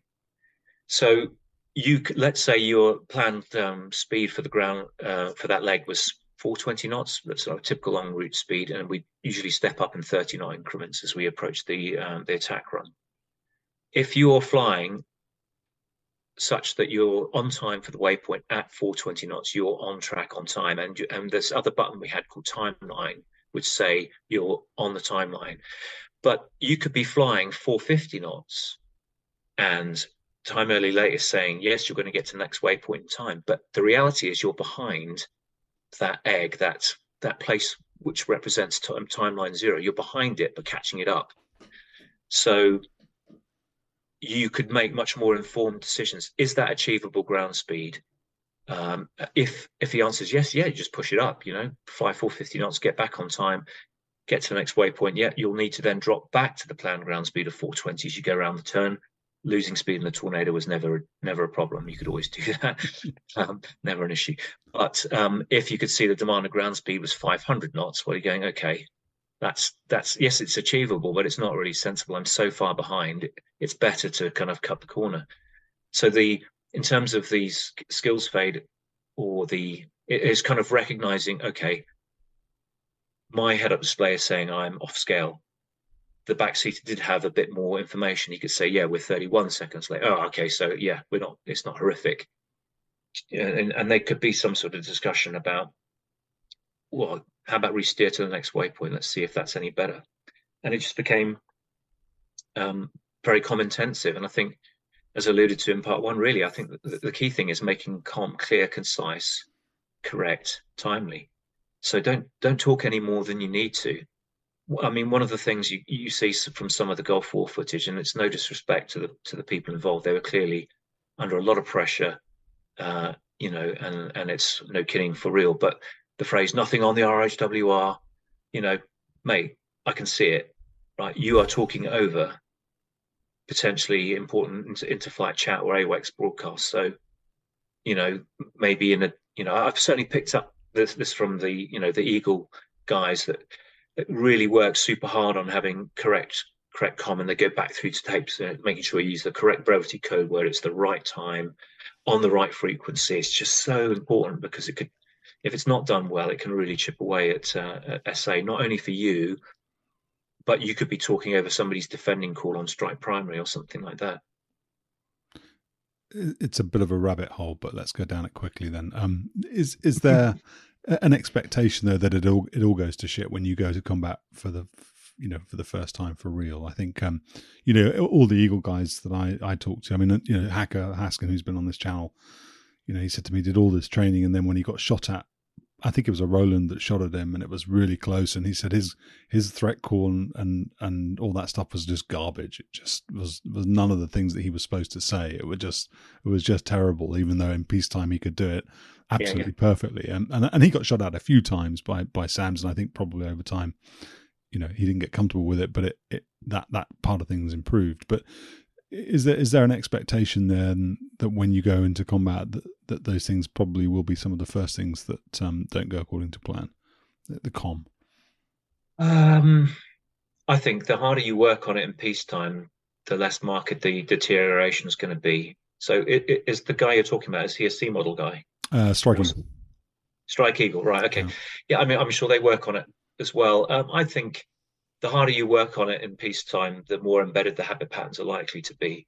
But as far as you know, plan surviving first contact with the enemy, I think one of the key things on you know the tornado mud moving planning was the loser plot.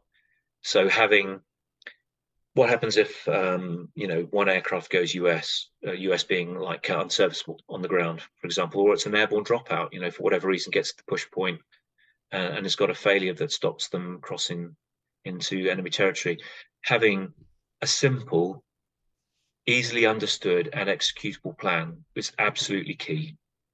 Knowing what your min force assets like, what's my min OCA that I can accept, so if their tanker goes down. I mean, I can remember one uh, one time when um, an eagle blew some tires out on on on takeoff or landing, and it and it just blocked the runway uh, and stopped other assets getting airborne. So you've got to have a plan that that that is easily digestible. And go right, yeah, we've talked about this. If this happens, then we're going to do that.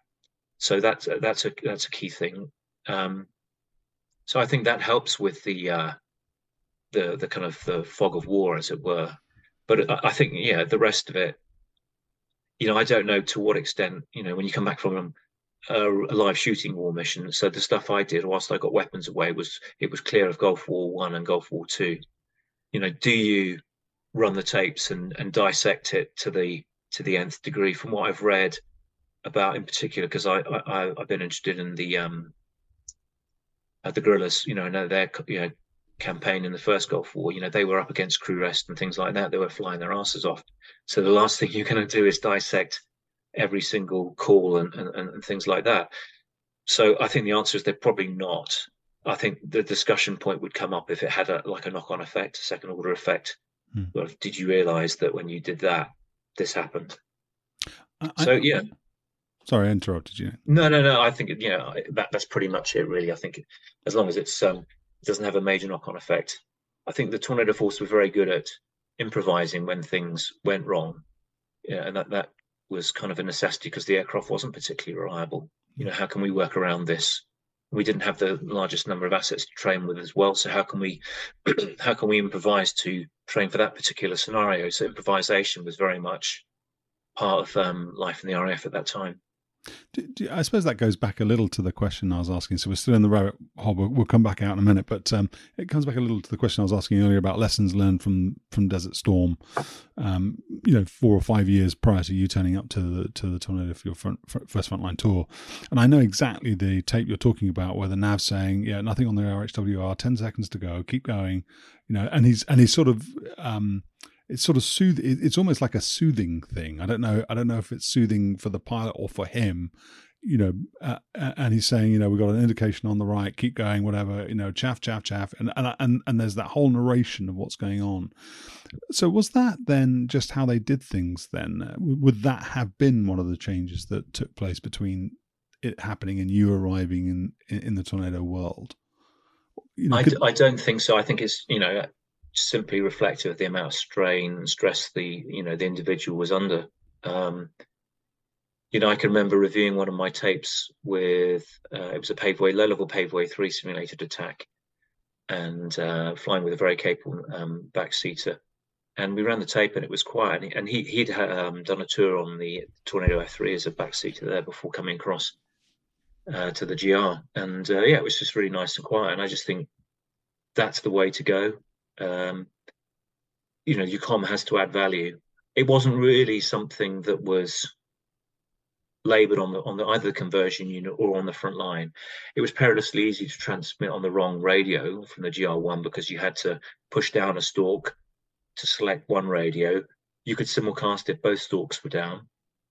But if you wanted to make an internal call just within your formation and you had your radio set up to speak on strike primary, you'd have to, you know, oh, I want to talk by just you know reaching in and maybe knowing where the stalks were you just podging the button and, and, the spring wasn't great. So was that i pushed it down did it come up? No i'm not sure. And it was easy to commit comms crimes by talking on the wrong radio. Subsequently on the on the gr4 we had a um, a press transmit switch which allowed it was much easier you know pr- press forward for the one radio back for the other. Uh, and the, uh, to simulcast you you would have to push the transmit switch on the throttle um, because both stalks were down, but the, the, the, one on the stick top allowed you to, to, to choose the radio, and it was far, far better. Um, I think we could have been more rigorous with debriefing comms crimes um, on, on, on the fleet. Is my, is my opinion. But what other improvements then to your life as a front seater did the GR4 bring? Um, I was I was interested when you were talking in part one about the recovery procedure from the loft, um, and you mm. said you know, one of the things that you have with the HUD is that it moves so quickly you don't really know was that the 10 you know 10 degrees or 20 degrees pitch mark or whatever. Yeah. and i think think about the strike eagle hard and and you know the fact that it has a, an angled set of pitch ladders that they have a little tick that point towards the horizon. So there are some nice visual cues that you could instantly pick up on. And that i'm, I'm not a strike eagle pilot as you know. So that doesn't that doesn't mean that it that that it, that it would be any better in the, the situation you're talking about.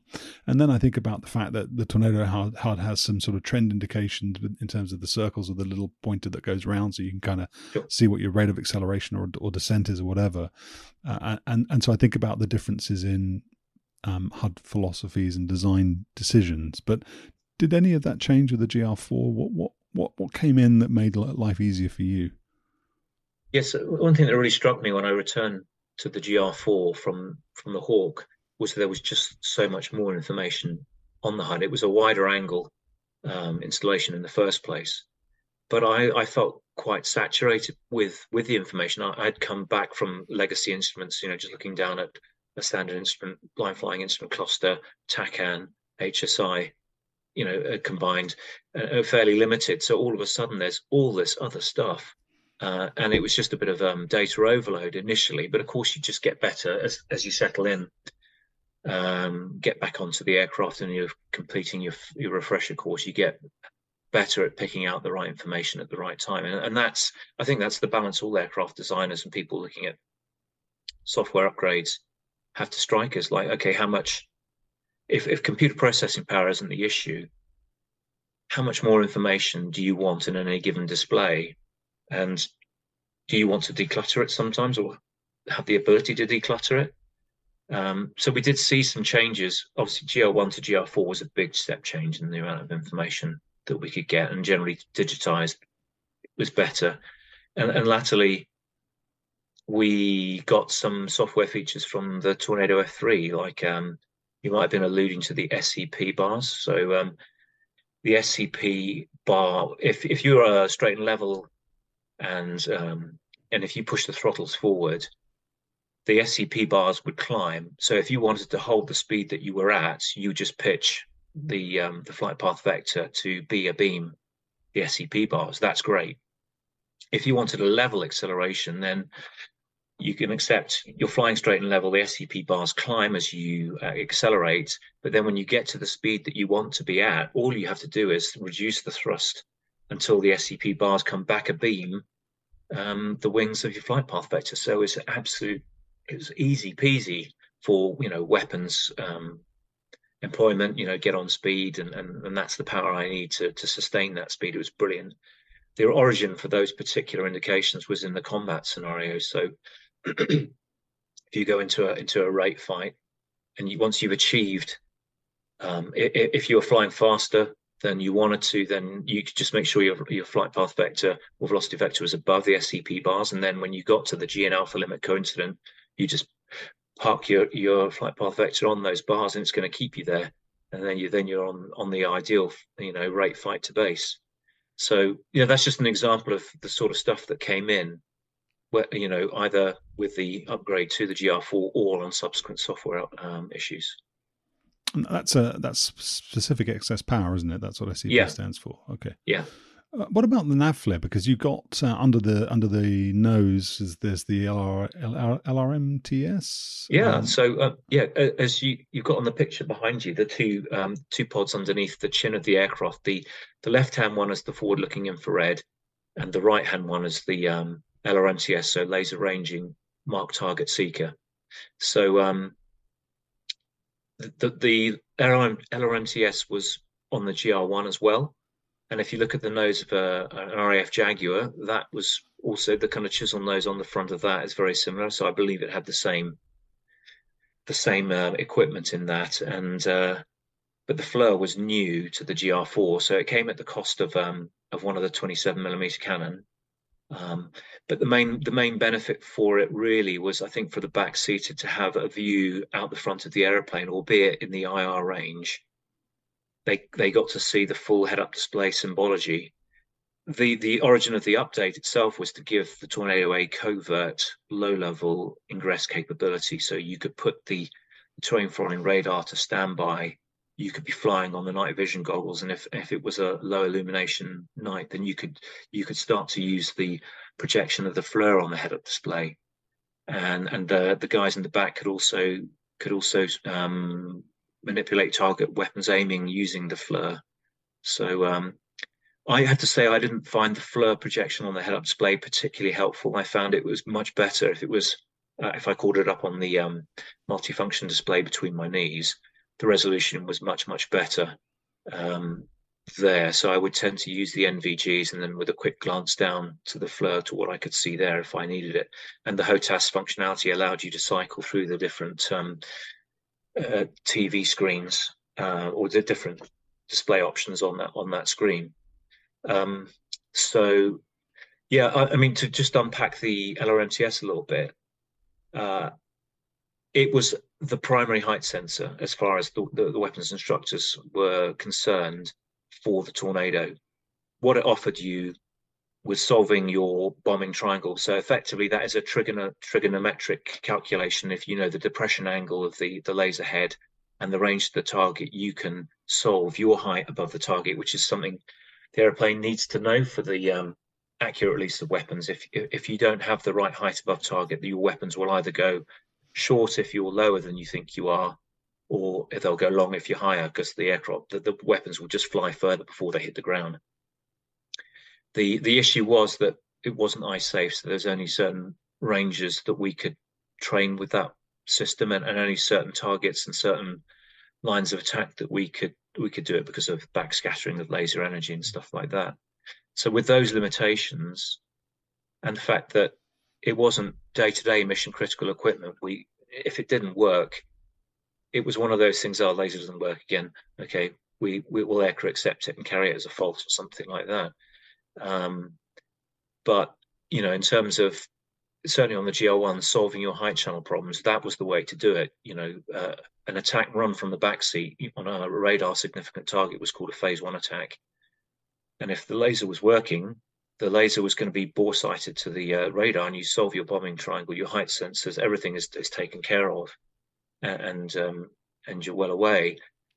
But if you if you can't use that, you're then falling back on a barometric height sensor or using the rad alt if, if the target was a sea level target or you're at the same elevation as it, or um, using some air to ground ranging from the uh, the GMR, all of which were the higher the dive angle, the more sketchy they became, and it, it was never something they fully got to grips with with the software issues, unfortunately. As far as as far as I saw, um, G- having GPS, the advent of GPS, the aircraft knew where it was in 3D space.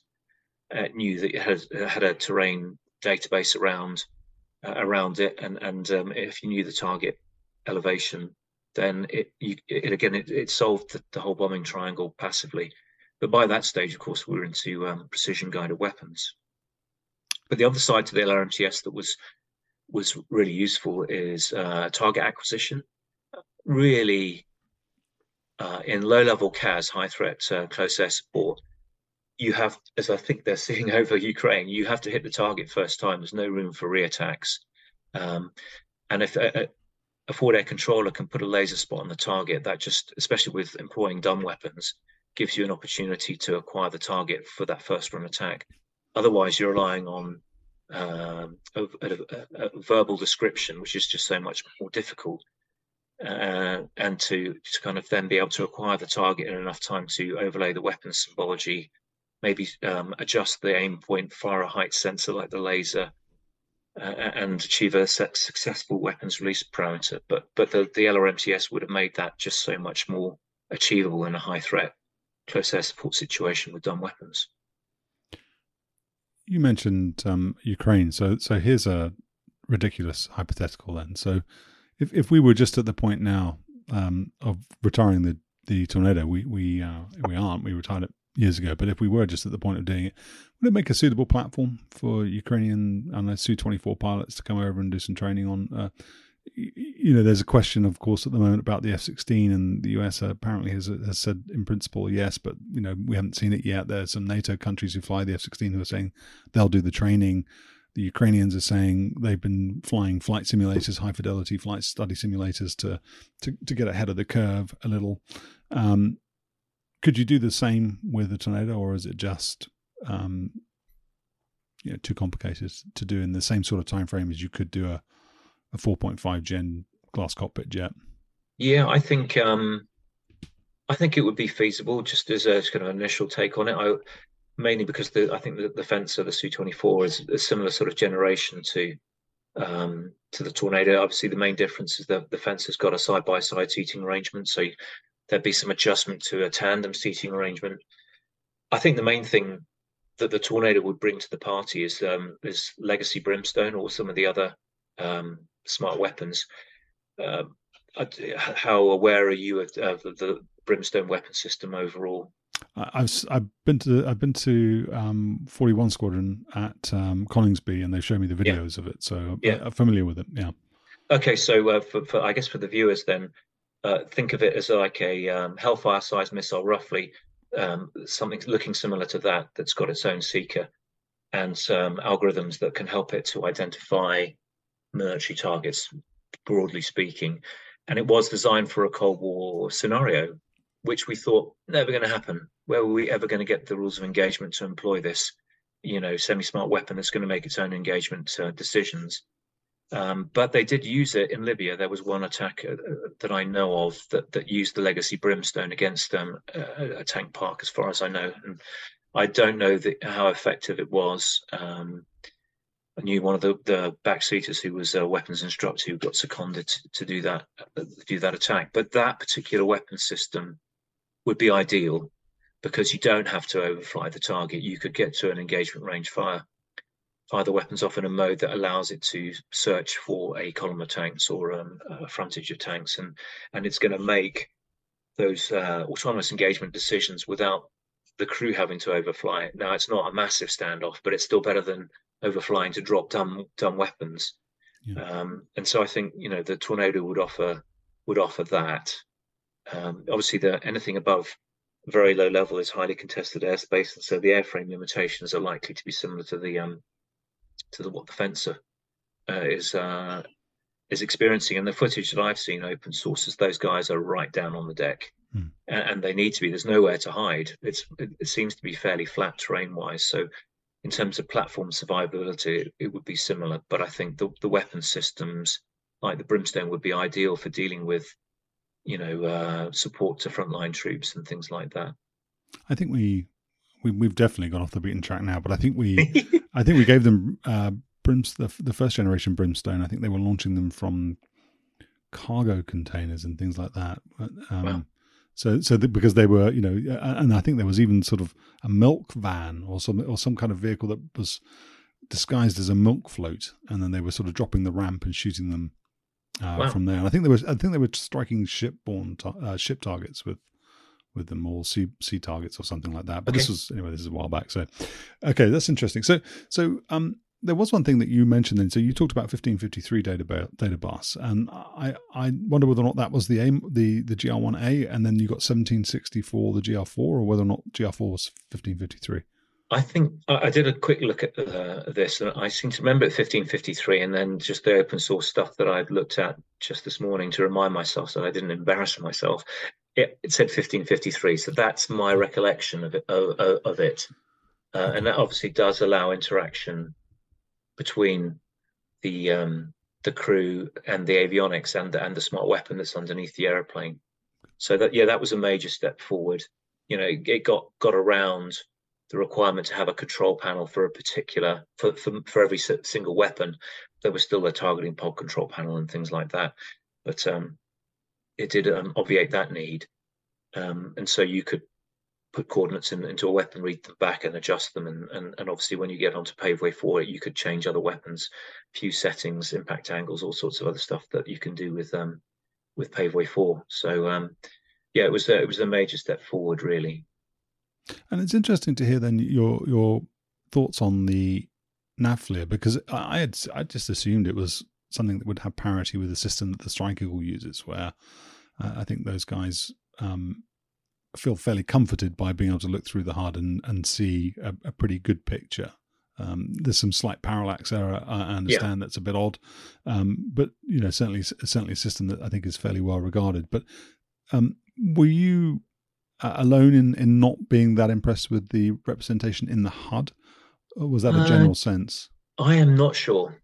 Um, I just know. I mean, I did do the manual um, low flying on NVGs, and I just found that the important thing is to get the HUD brightness set correctly to be able to see the background through the NVGs without gaining it up, uh, gaining the goggles back. So if the if the symbology is too bright, the goggles are going, oh, this is too much, and you can't see the terrain and the, the texture and the obstructions, most importantly, so clearly behind. So I found that when you had to use a different part of the projection system, as I recall, to, to project the, the image onto the um, onto the head-up display combiner glass, and it just wasn't it just wasn't all that. I, I, found, yeah, by far my preference was to look on the um, on the screen below. I mean, the the thing, the other time it worked really well was in in poor visibility, so like dust or haze, you could see through that. But fog, no, as you as you can imagine, it that's um, that attenuates IR energy, so it's no good in those in those conditions. But yeah, just I just didn't find it that that good. I mean, one of the other good things it could do, of course, is um, thermal cueing. So I was an aggressor pilot uh, later. So by that, in, in RAF parlance, that's flying Red Baron type mission. So uh, basic threat emulation, nothing to the aggressor level um, that you hear about at Nellis or whatever. But um, you know, basically being able to engage the the formation in a safe safe manner to to kind of um, stimulate threat reactions that were appropriate. So did they do the right thing for a beam engagement, stern engagement, and, and basic stuff like that. But the FLIR was very good for um, trying to get tally tally too. So you're rolling in with a height split for safety as you as you approach the the, the track line that the the pair of the four ship are flying. But you could tip in from height and have your head up display pointed where where they're supposed to be, and then the thermal cues would be jumping around the uh, the engine, so that could help you get tally. Okay, there's tally one. Right, if they're in card, the the leader or wingman's going to be over there or over there, and you could start to to pick up the rest of the formation mm. based on the permutations of different formations they could be flying. So that was the other great thing about the FLIR, in, in my opinion. Um, yeah, just not. I'm not sure how the how it was projected on the Strike Maybe, it was just a better fidelity, or maybe it was just me. I don't know. So, so you are you've explained the rationale for the GR4 upgrade, um, that covert low level um, capability. Does that suggest then you were still doing a lot of low level flying, even though, you know, th- there's the old adage, isn't there, about sort of training for the last war that you fought in the last war mm. we fought. We were doing everything at medium altitude, and it wasn't particularly demanding. And then we went and and sort of got involved. I guess this was more towards the end of your time uh, on a frontline squadron, at least you know we were in um, Afghanistan and, and, none of that was low level. But so it suggests that you were doing some low level. I, I wondered, um, and maybe what we'll do is we'll break after this and we'll do a part three if you're up for it, where we'll come back and we'll talk about. You've already dropped a hint about your ejection, um, but but one thing we haven't talked about is the fact you were also a, um, a SEAD pilot uh, in the GR4. GR4 could fly the um, uh, sort of Wild Weasel mission, uh, carried the ALARM um, anti-radiation missile. We haven't talked about any of that. So for anybody who's listening, thinking why would I tune into part three? That's why you would tune into part three because because Nick will talk about those things. But but before we do that, could you talk a little bit about using the aeroplane? and the TF system. Did you do a lot of manual TF? Was it always manual TF? Was it auto TF? What capabilities did the airplane have in in, in that regime? Um, so of course, when that uh, the aircraft first came into service as the GR1, it was really um, designed around the terrain following radar system coupled to the autopilot, which allowed allowed you to set uh, hard, medium, and soft rides and, and different set clearance heights, or you know, effectively the height you fly above the the terrain from 1500 down to 200 feet. Um, and that was with, as I say, with the autopilot coupled. So you could disconnect the autopilot and you'd have a flight director prompt telling you to climb or, or descend based on the terrain it was seeing in front of you. Um, very com intensive. Uh, generally speaking, the backseater would have his uh, radar bore sighted and would be dealing with longer range terrain contacts that he would then hand off to the front seat at about five or six miles. That was when it would start to paint on the e-scope in the front. So for, for e-scope, think uh, looking at the aeroplane with the terrain in front of it from the side, like a cross-section view. Um, and it basically allowed allowed the pilot to anticipate the flight director commands you were going to see. There were a couple of um, lines depicted. One was the zero command line, which if ter- terrain penetrated, you should expect to see a, um, a response from the aircraft. Now, the shape of that line would be determined by how fast you're flying or how hard the ride is that you've got set or how low you want to fly. So clearly, if you if you wanted to fly 500 foot rather than 200 foot, then the aircraft needs to climb earlier. And if you're soft doing a soft ride, then again it needs to climb earlier at less g to achieve the terrain separation. So the sort of commentary might be, okay, got a ridge at uh, 10 miles, uh, ridge at five miles, and at that point I would say in the front seat, yeah, okay, I got that on the e-scope. And then as you get close, maybe penetration at two miles, aircraft responds. So you'd see the the autopilot command a a climb because most of the time we had the autopilot connected, and then the uh, the aircraft would climb. And when the the terrain response went below the zero command line, you say demand satisfied, you'd expect the aircraft to start to bunt over to achieve the set clearance height you've got on over the top of the ridge. So that's how that's how that that e-scope should go. Um, the other line on that e-scope is called the uh, the CRAM, which is clearance range ahead monitor bad things were happening if if the terrain response went through that.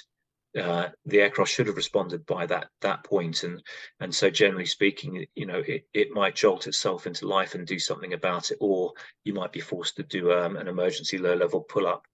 The sort of situations where that might happen would be in sand or snow. Sometimes the the terrain following radar didn't see snow quite as well or sand quite as well. So that, that might have been situations, which I have seen where it, um, day VMC we had the TF in, in, in the desert and it would have flown us at a ridge, so I had to um, had to sort of disconnect that. But the, in certain areas, you might choose to increase the um, set clearance height for that. Um, other other com really was reassurance for the the navigator that the right modes were engaged.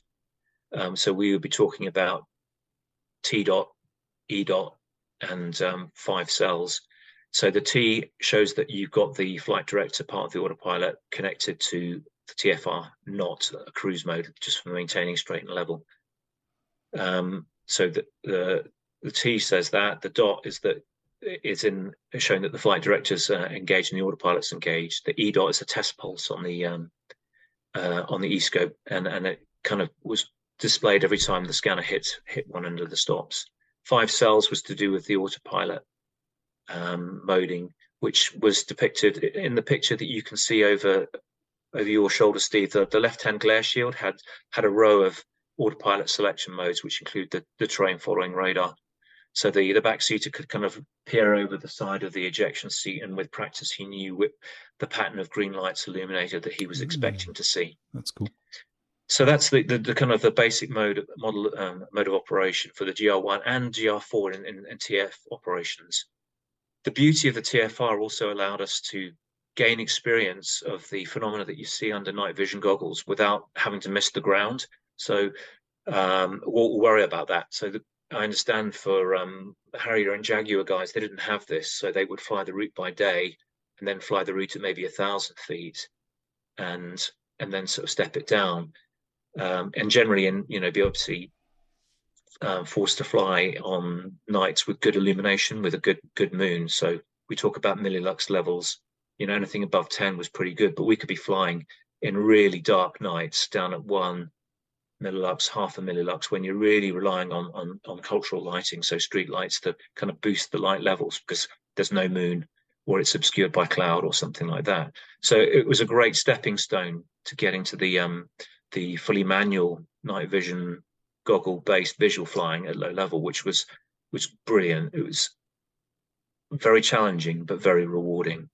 And and so the the GR4 upgrade bridged allowed you to bridge the gap between that manual flying and the fully coupled terrain, terrain following that that was done by the uh, the GR1 all the time. Um, and and so it would go like this pretty much. You you might get yourself um, step down on the terrain following down to kind of a peacetime uh, 250 foot set clearance height. And then the HOTAS allowed you to disconnect the autopilot um, turn off the flight director and put the TF to standby. And that would leave a certain pattern of lights on the glare shield. So there you are, then you're flying, you know, just regular manual flying, but obviously on the goggles at night. So let's say that you go under a cloud bank and and the, the illumination illumination levels deteriorate and you're starting to find it hard to see up ahead. Well, if you need to do that, you could just using one of the buttons on the on the HOTAS get the TF transmitting again, look at the e-scope and go, right, it, it is that terrain penetrating the zero command line? Do I need to be climbing right now? Ideally, you'd probably put the flight director up as well, and it would say how much to climb. But you could then um, manually terrain follow using using the, the cues from the autopilot and from the terrain following radar. And as soon as you cleared that ridge, you could then um, put everything back to standby and your covert again. Um, but if the weather's really rubbish and and you can't, well, you weren't supposed to do this in peacetime um, because of airspace rules and sort of night weather limits. But um, you know, if the weather was really poor, then you just fully engage the um, terrain following radar and just punch through it, get out the other side, take it out, and you're back into manual flying. The the issues were with the terrain following radars that the aircraft could only turn at a certain um, rate. So the turn radius with the terrain following radar engaged was wider. Well, and the, the, the, mission planning system allowed you to select that. So depending on your your planned ground speed, whether you made it a visual turn or a terrain following turn, then the the radius turn could be quite significant. So if you're hand flying, it just basically meant rather than droning around a 30 degree bank turn or something like that, you 45 degree bank turn, you just delay the turn and then fly a visual 60 degree, 70 degree turn to to intercept the the originally planned outbound track from that waypoint.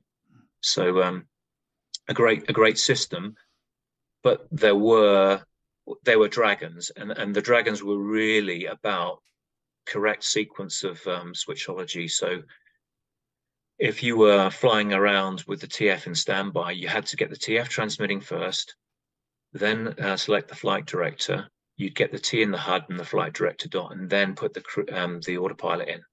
if you did not put the TF uh, on first, but put the flight director up, and then engage the autopilot, you've got the autopilot in a cruise mode, which is just used for medium level. You're going to fly straight into the ridge that's in front of you.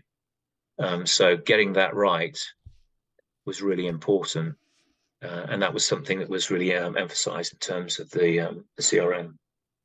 So yeah, that, that, I mean that's the kind of the GR4 upgrade in a nutshell. What it really gave for you in terms of the covert EO um, uh, ingress capability, because you could find targets on the FLIR as well and engage them without broadcasting on the radar. As long as you could see them visually, you could fire the laser uh, as the height sensor, having put the reticle over the target from the fr- from the back seat, and, and solve your bombing triangle that way for, for dumb weapons. So um, yeah, it, you know, it, it, was great, and obviously this um, 1553 data bus that we talked about. But the hardware, the aircraft itself, hadn't the airframe, the engines, that sort of stuff hadn't really changed.